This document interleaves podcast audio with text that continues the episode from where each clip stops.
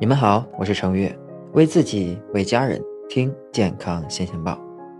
你说这时间啊是过得真快，马上就要五月份了，天气呢也是越来越暖和了。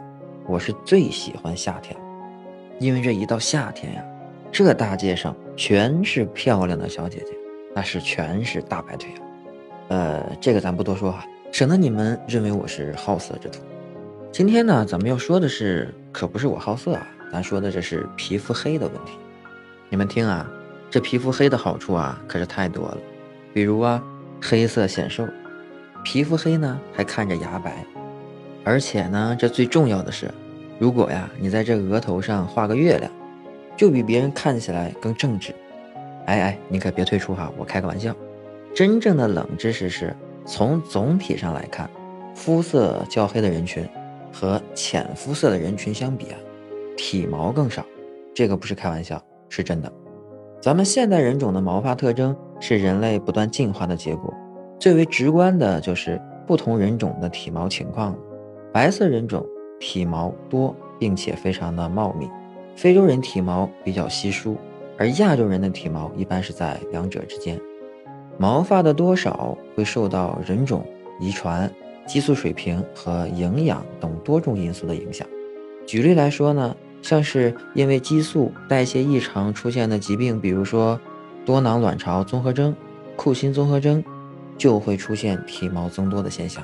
而且啊，体毛给人体提供了物理保护功能，比如说帮助抵御光对皮肤的损伤。但有的人啊是需要这种保护，也有些人啊是不太需要的。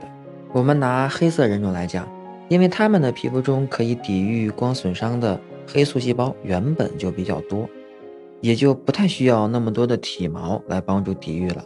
加之这些朋友又多生活在炎热地区，稀疏的体毛也更有利于散热，所以啊，通常这些朋友的体毛啊就会比白色人种少。但是呢，虽说这肤色黑的朋友可能天生会比白皮肤的体毛要少一点，但整体上来看，无论是黑皮肤还是白皮肤。亚洲的大部分的朋友都饱受着体毛的困扰，尤其是这春天、夏天一来，这都动了一些脱毛的小心思。说实话啊，这条内容啊，应该是顿顿来播比较合适。我一个大男人在这里讲脱毛，总觉得有点怪怪的。没办法呢，咱继续讲。我这里啊，需要提醒的是，无论是肤色黑白，不管毛多毛少，在选择脱毛产品和方法上都要注意。做好日常的功课，从入门到进阶呢，其实不同的脱毛方法各有优缺点。我们先说两个狠人的选择，那就是生拔和蜜蜡。真的哈，这一想想就疼。我看过某音上用蜜蜡拔胡子，那个疼那是真的疼，看着就疼。这俩基本上原理就是把我们的毛毛们连根拔起，尤其是用手拔，用到的工具可能只是一把镊子。但是啊，有一说一，这么拔毛啊，可能会出现毛囊的损伤。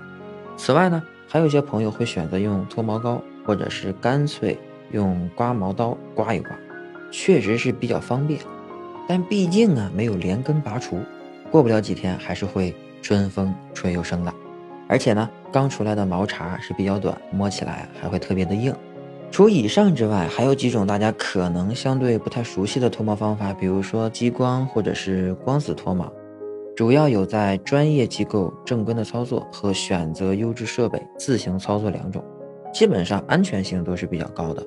除了贵以外啊，基本上没有啥太大的毛病，尤其适合想短期操作、长期偷懒的朋友们。春天来了，夏天呢也快到了，大家也都开始露出了皮肤。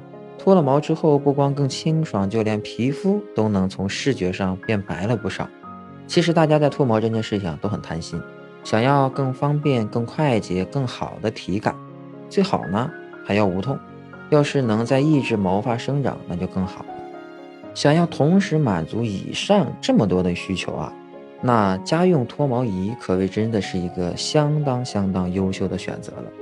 当然呢，还是要提醒大家注意啊。肤色浅的朋友，因为本身体毛数量就多，想要实现长期无毛，要选择经过严格功效认证的脱毛仪。哎，你们听到这儿，是不是觉得我要推荐脱毛仪了。你想错了，我并不推荐，只想给各位美女朋友们提个醒儿：肤色深的朋友，由于皮肤内的黑素细胞更多，做光学脱毛时，皮肤更容易吸收更多的光能，转化为热能，所以啊，这种灼痛感会更加的明显。因此呢，我建议选择用冰点降温功能的脱毛仪，减少皮肤受热损伤，提升脱毛的体感。行了，这关于脱毛的话题啊。我也就说这么多。我现在啊，想去大街上溜一圈，看看这春色，欣赏一下这美景，还有美人。Thank you.